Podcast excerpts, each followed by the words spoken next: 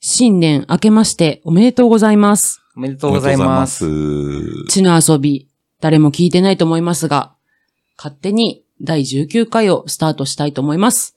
林田先生、数社長、今回もよろしくお願いいたします。よろしくお願いしまよす。ろしくお願いします。いやー、いつの間にか令和4年になってしまったんですけれども、お二人の今年の抱負などをね、まあ、あの、定番ではありますが、聞けたらと思いますけど、どうですか、スーさん。豆腐ですか抱負です。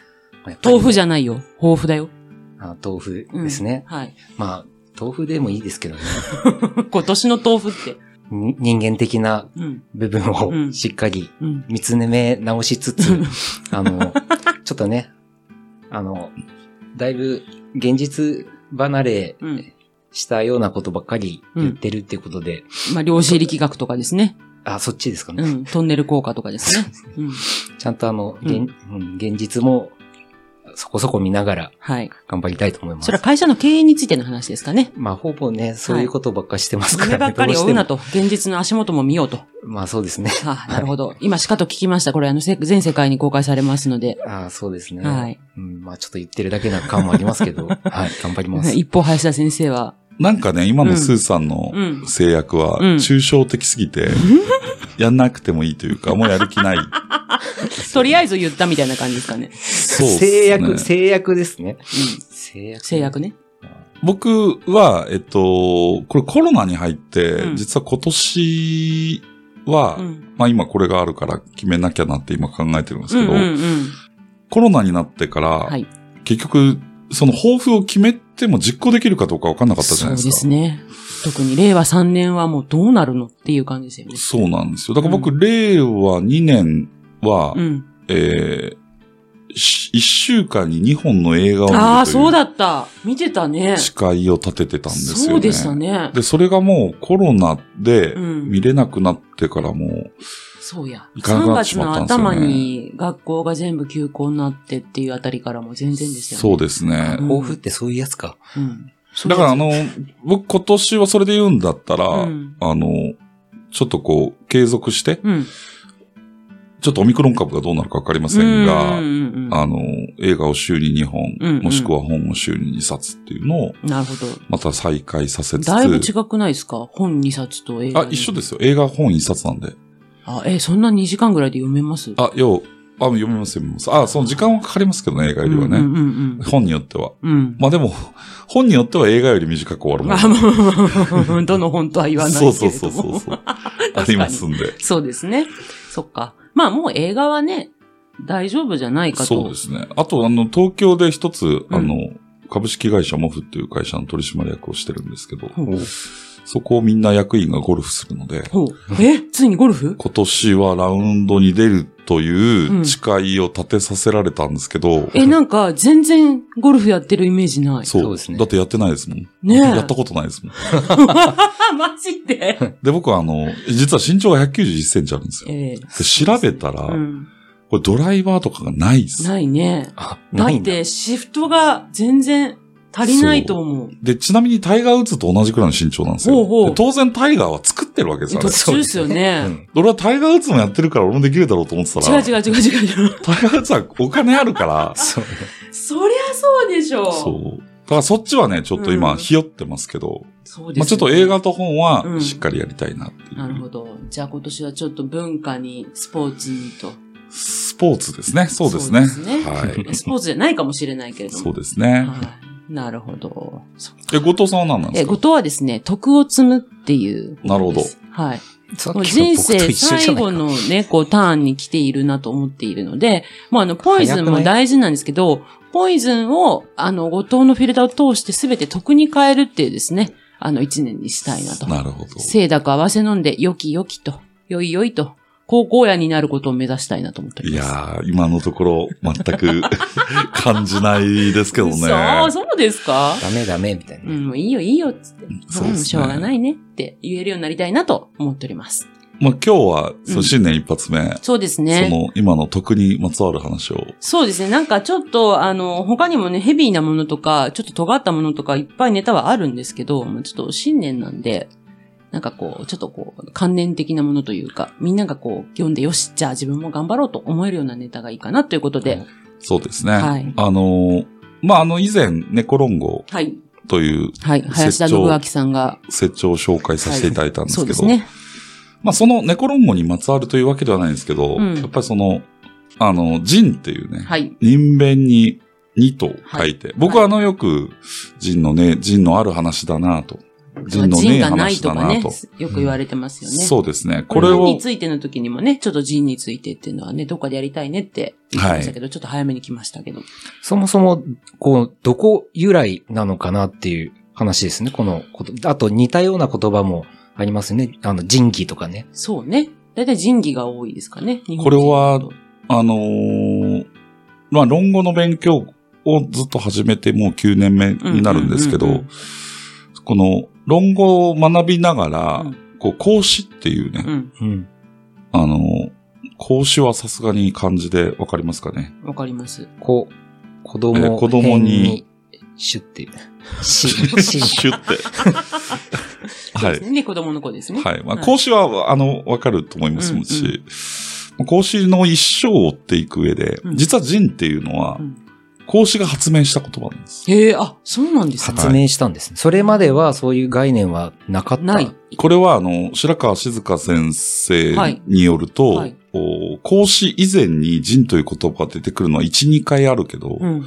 孔子がやっぱりその仁という、こう、テーゼを作って、へえ。それ以降、以降仁というものが、まあ、よく使われるようになると。なるほど。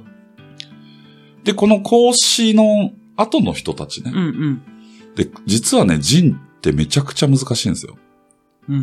うん。うんそこれなんか前もお話ししましたね。はい。孔子は、いわゆるその君子っていうね、うん。あの人間が目指すべき姿と思ってもらったらいいと思いますけど、はい。うん君子って人間が目指すべき姿なんですかそうですね。王王様様のことじゃないんだ。あ王様のことじゃないです。なるほど。あ、なるほど、ね。君子危うきに近寄らずの君子は、いや王王様様ででははない。ない。じゃないんだ。王様じゃないです。あ、多分そっからじゃない私たちだけなんか世の中の人ってなんかあれは、そうねあ、そう王か、様君主と間違ってるのかなだから王様は君子であるべきだという教えですよね。なるほど、ニアリーイコールですね。じゃそうです。まあでも、君主の王様なんてなかなかいないのであ。、なるほど。ニアリーイコールではないかあそっな。か、ニアリーではないのか、んイコールでもないのか。そあ、ういや、多分そこからだと思います。なるほど。だからその、デカルト的に言うとね、はい。ザインとゾルレンというこの世を分けて、はい。まあ、ゾルレンを極めることうんうをんドクターと呼ぶわけですけど、あらゆる学問にあおあ、いなてる。ほど、はい。まあ、そこのゾゾルレンを求めてるっていうイメージですよね。はい。より、あの、なんか例えたんですけど、より難しくなりましたかね。デカルトが出て くる。デカルトの時点で固まるかもしれゾルレンと、なんとかと、ちょっと僕の、あ、デカルトは、名前は知ってますけどね。まうあ、んザインっていうのは存在っていう意味ですなね。い。うんうん。んゾルレンっていうのは、こう、遠いって訳すんですけど、遠い。遠いっていうのは、あの、当てるっていう字になすって書いて、ままさ。になすべしと。だからこうあるべきだというものがゾルレンっていう、なるほど。そういう世界ですね。実在するっていうことですね。それザインですね。在、存在の方は。ある。はい。なるほど。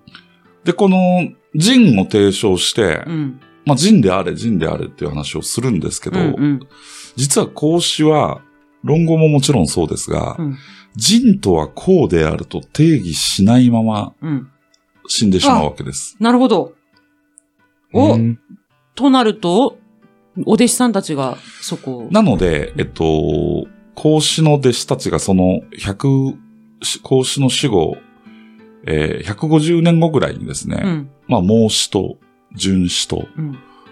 出てきて、うんなんかいっぱいいらっしゃいますよね。まあ、諸ちょっ 子百家の時代ですよね。うんうんうんうん。で、孟子は、やっぱその、孔子が人っていうものを定義せずに死んでしまったので、はいはい。これは人とは義をなすことであるって言って、仁義っていうことを作るんですね。となるほどうんあ、それで人気違なうんっだ。て、ですかね。違うんですね。うん。で、荀子は、えー仁の根本になるのは、愛であるとうん。で、仁愛という言葉を解くんですあね。あ。へえ。なるほど。だからその仁義とか仁愛になってくると、ん相当セグメント化されてきていて、はいはいはい。うんえー孔子が、これが仁だって、うん。言ってないのに、うん孟子は勝手にこれが仁義だって解いていくので、うん。創始はうん全部嘘だっていうわけですよ。あーなるほど。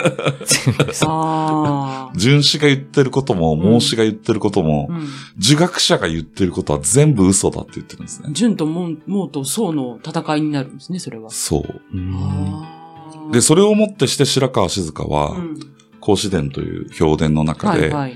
創始こそが孔子の継承者であるって書いてあある。そうなんだそうなんですよ。へー創始っていう方って、あの、結構ぶっ飛んだ感じの、まあ、あの、語り老たい僧思想の創始ですようんうんね。うんうん老思創始。まあ、あの今、それで創始の勉強会に移ってるんですが、なるほど難しすぎて全くわからないとい道うね。、道教とかあ、同教でですすね。いわゆる同教です。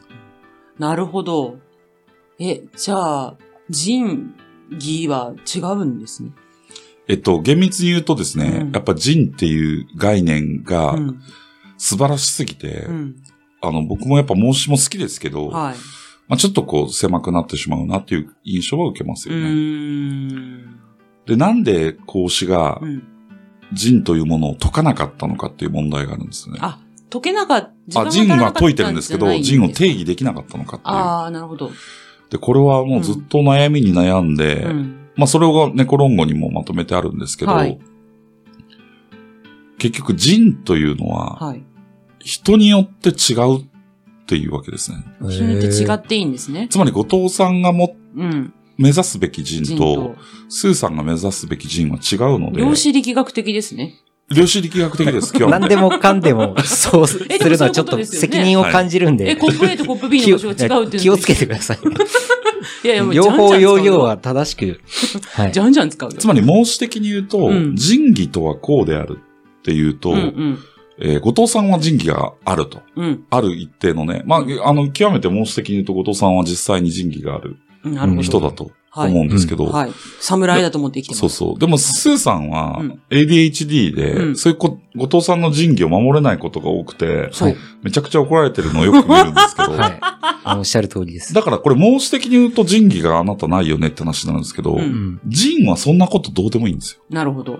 仁とは、スーさんうがん。本当になすべきことであって、うんうん。その、仁義になるとね、要はね、これ、ノモス化するっていうわけですね。ああーノモスあの、ノームってドイツ語ではい規範のことなんですけど、はいこう一般解釈として統一されちゃうんですね。そうう。んだから仁が規範化してしまったっていうのながるほ、ど孟子の時代。はいはいはい。これはあの、白川し白川静香先生の解釈なるでほすど。ね。うん。だけど、孔子が最初に提唱した仁っていうのはそんなものではないんだと。なるほど。だからね、あの、論語を読んでると本当面白くて、うん。先生、仁とは何ですかっうん。て弟子が質問するじゃないですうか。ん うん。そうすると、お前は仁じゃないね。あ、そういう答え方しかしないんです。なるほど。うんで、高原霊食少なし仁って言葉聞いたことあります何ですか、それ。高原ってね、うまい言葉。うんうん霊食っていうのはね、うんあの、かっこいいこと。飾り立てる的飾な。り立てることうんうんうんうんで、こういう人はね、仁が少ないってわけ。なるほど。だからね、アルマーニのスーツはいはいはいはいバチッと決めてね、はい。こう、ビターっと髪の毛もあれです決よめてあの、ね。裸足で靴履いてるみたいな感そうじですよね。そうう。で、こう、めちゃくちゃこう、滑らかにね、うん。お姉ちゃん僕と遊び行かなはいはいはいと。いはいはいこういうやつは仁がないわけです。まあまあまあ、あの、なさそうですよね。なんとなく。だけど、うん。じゃあこの逆がね、うん。人かっていうとうん、言い切ってないですよ。ああ。これね、ああの、そっかそっかそういうこ逆とのか言葉をなって、はい。豪気朴突ほう、人に近しと。お人とは言ってないんです。お。豪気朴突ってどういうことですか、豪気はね、うんもう本当にあの、じゃ、ゴーダたけしの豪に、はい。ジャイアンですね。ジャイアンです。で、豪気っていうのは、その、硬くて強い様はでい。すね。はい。合法来楽的な感じですかまた難しくなってある合法来楽の、まあ、一部分が豪気ですよね。うんうんで、僕突っていうのは、うん突っていうのは、あの、口を聞けない人のことを突って言うんですけはど、いそうですね。で、僕突って、僕、僕っていうのは、その、僕年とするっていう、素素朴朴のの僕僕でですすね。かね。だから、その、豪気で、うんうんあの、物静かで僕突としていてうも、んうん人とは言ってないんですよ。高倉人に健の近いよと。うだけど、な感じ高ですか倉健は、まあ、人に近いよねと。うん。だけど、その、くっちゃべってるはいはいはい。ような人が、はい。まあ、人から遠いよね。それは、これしか言わないわけ。えっと、石田純一さんみたいな感じですかね。そうそうそうそう。うんまあ、石田純一さんがその、あ滑らかに喋れる人かどうかはよくそうわでかんないですすね。ちょっと滑ららかの部分で私もどうかなと思ったんですけど、まあ、あの、テレビで見てる感じのところでいくと。まあ役柄かもしれないですけどうね。ん演じていると思いますね、はい多分。なるほど。そっか、じゃあ、こうあれば人だっていうことではないんですね。はい。だってある前に着てなかったらみんな人かったらそうじゃないですもんね、別にね。そうですね。うん。で、その、この人というものにたどり着くために、うん。まあ、孔子の人生を追っていくのが一番いいんですけど、はい。孔子の人生を大きく3つに分けると、うん。最初にその生まれ故郷のロの国で、うん。学校を作ってうん若者に教えると。うん。で、これ昭和村塾みたいなんですけど、うんうんうんまあ、当時当然ね、うん。中国の春秋戦国時代って、うん。えーお釈迦様とかね、うん。あの、ソクラテスと同じ時代ですから、うんうん。うん。あの、当然貴族社会です。そうですで、ね。学校っていうのは庶民はやらないものなんですね。はいはいでも講師は、まあ、庶民にも教える。寺子。屋みたいな感じ。寺子屋みたいな感じで始めめるわけですね。うんうんうんで、まあ、この若者に生まれ故郷で教えてた時代が第一期。うんなるほど。まだ地元の兄ちゃんっていう感じですかね。で、えっと、第二期っていうのはね、あの、もう合計すると30年に及ぶような長い亡命生活をしてるんですが、亡命。な追われてるわけですかあの、命を狙われてるわけ。えー、なんで政治犯的な。突然突然。はあ。突然。突然というか、まあ、理由はあるんですけど、うんうんで、まあ、これが第2期なんですね。うんうんで、第3期は最後、ロに戻って、うんもう一回若者に教えるってもいううね。戻ってくるんだ。はい。うんで、これね、やっぱね、こうし激動のうん。時で、うん。あの、まず弟子の紹介をしておかねばならないんですが、はいは僕が一番好きな弟子はシロっていうねい。。白さん。はい。はい。うん。こうシロっていうのはね、あの、三国志で言うと張飛みたいなやつなんですね。うんなるほ強ど、いなるほど。わかりやすい。で、もともと武人なんです。うん。あ、へえ。で、しかもうん、荒くれ者でう、ん。有名もすでにあって、うん。あの、孔子の元に行くときに、うんあの、勝海舟と坂本龍馬の話に似てるんですけど、ああ、殺しに行くんですよ、孔子を。なるほど。。んなんか庶民を相手にね、うんん。仁というものを解いてる生意気な奴がいるうんうんふざけた奴がおと。るとあで、殺しに行くんですあ、ね。はいはい。で、そうすると白が孔子と対話して、あの、お前のようなね、仁をと解いてもね、うん何の使い物にもならないじゃないかうんうとん。うんで、いやいや、お前も勉強すればうん。うん。ためになると。うん。で、そうすると、ためになんかならないと。うん。俺はもうすでにこの矢をね、うん。放ってお前を殺すことができるんだと。なるほど。で、そうすると、私の教えを学べば、うんその矢ももっと飛ぶだろうみたいなね。まあ、まあ、あなるるほ種ちどょっとき何奇弁なんですけど、あはいはい。 のーそれにハッと気づいたシロは弟子入りして、うん。で、実は、その孔子って全然無名の人だったんですけど、うん。シロが有名だったので、うん。シロが弟子になったことで、あー孔子は有名になるんです。へえ。え、お年的にはどのぐらいの差ですかえっあんま変とわ、んない。 8歳差ぐらいですね。一番年の近い弟子ですね、白うが。ーんそれ、それはその、だ1、2、3期、ど、どのあたりの話あ、これ第一期の話です。第一期の話第一期の話です。へえ、なるほど。で、あの白が弟子になったと聞いて弟子が増えていうんうんうんうんなるほく。ど。しかも暴れん坊だったのがう、ん、あのー、ね、おとおなしくとななしくなっってっていう。て、賢くなっていくみたいな感じですね。で、その時うに、ん。ロの国にう、ん。ロっていう国はどういう国かっていううとん、おーまあ、右上に、右上っていう言い方をしますが、北東にうん。西という大国があっうん。うて、ん。で、あの、南側に蘇っていう大国があって、は西と蘇っていう大国に挟まれてる非常に危うい国なんですうね。ん。うん。で、だけど、あのーひ非常に生まれがいいわけですね、王様の。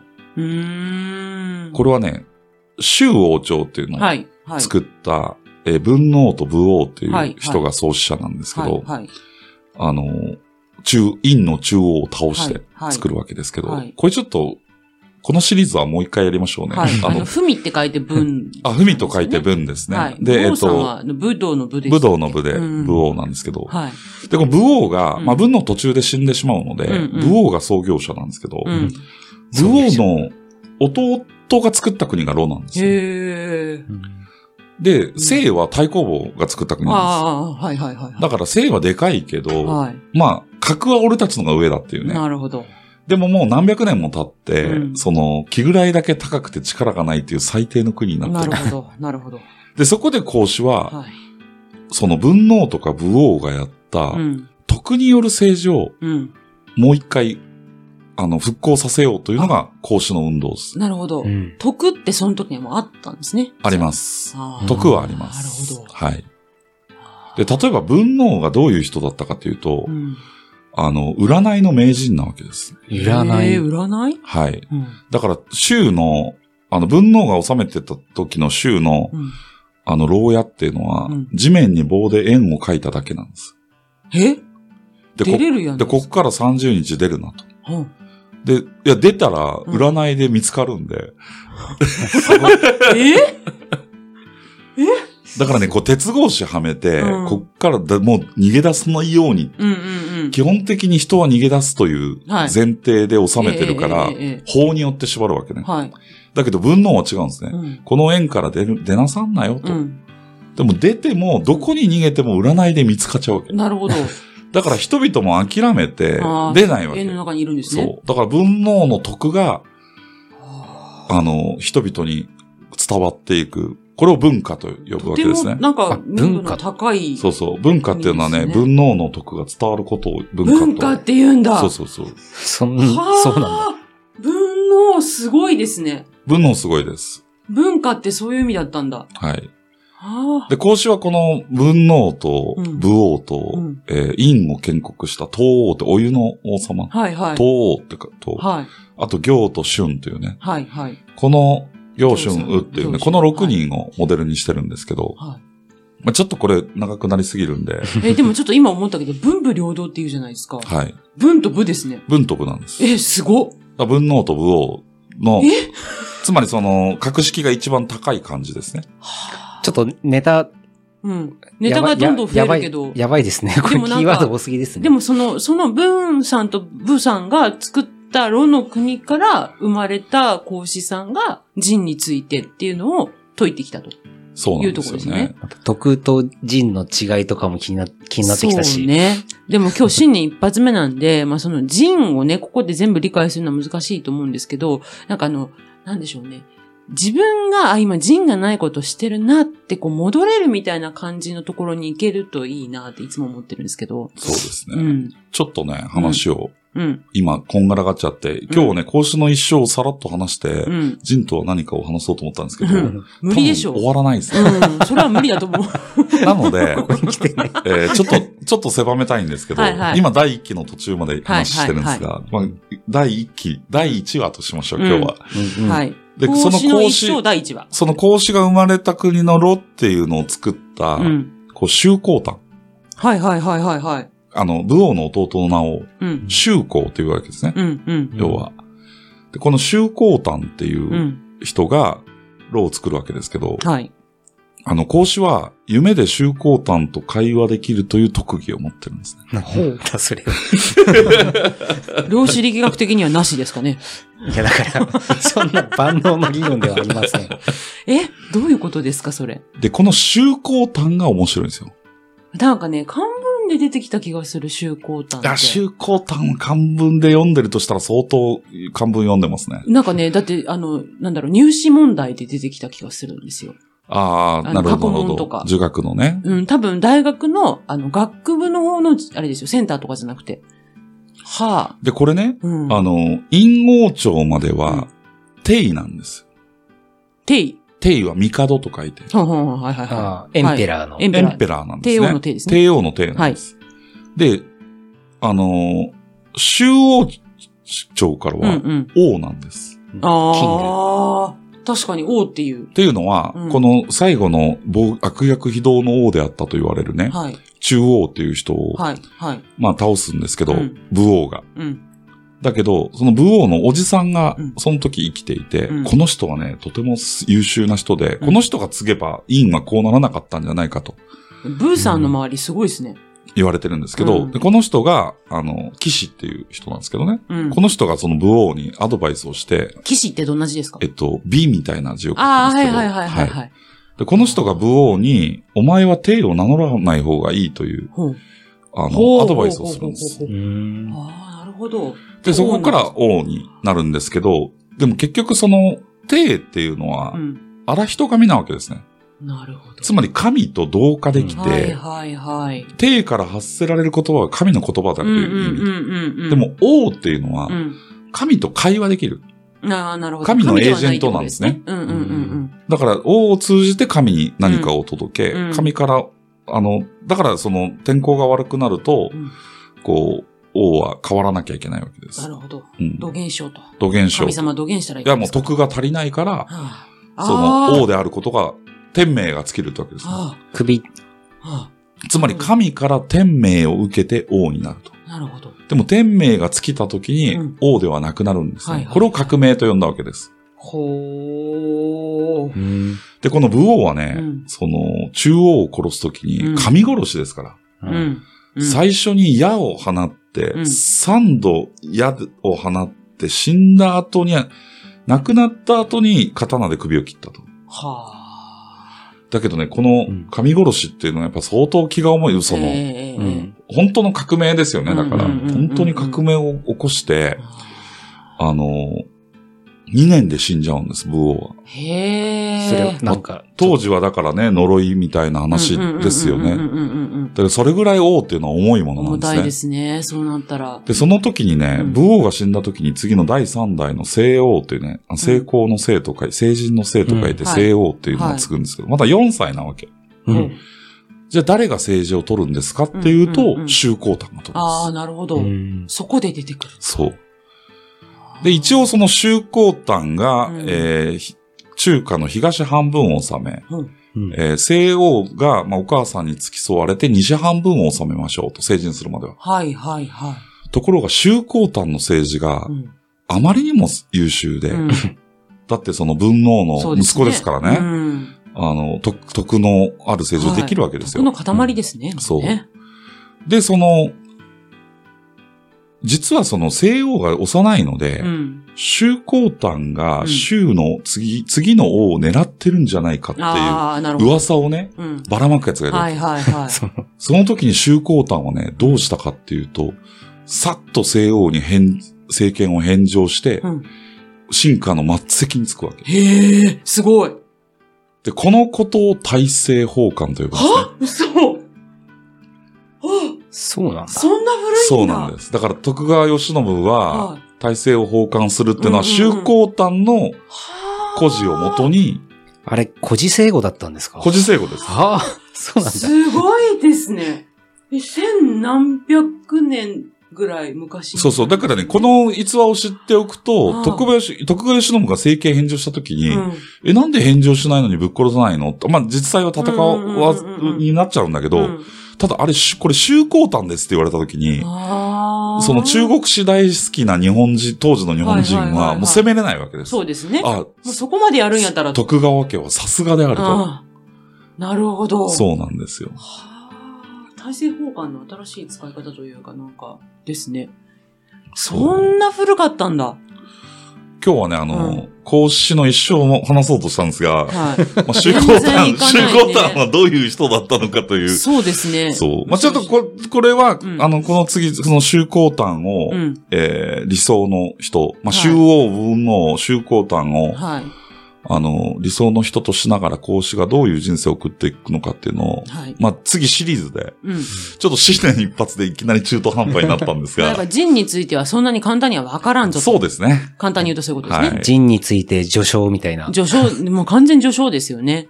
まあでもなんかそういうことを考えるっていうのはすごく大事ですよね。そうですね。う。うん。これもあの、次、あの、すぐ、来週、はい。ちょっと忘れなそいううちに。ね。そのまま行った方がいいやっちゃいましねょ。わかりました。じゃあ、あの、新年は、えっと、1月の最初の方は、ジンについて祭りと。ジンシリーズでジンシリーズ人で。シリーズで。はい。ということで、皆様、来週もジンについてでございますので、引き続きお楽しみにということで、えー第19回ジン序章でございました。ありがとうございました。ありがとうございます。ありがとうございました。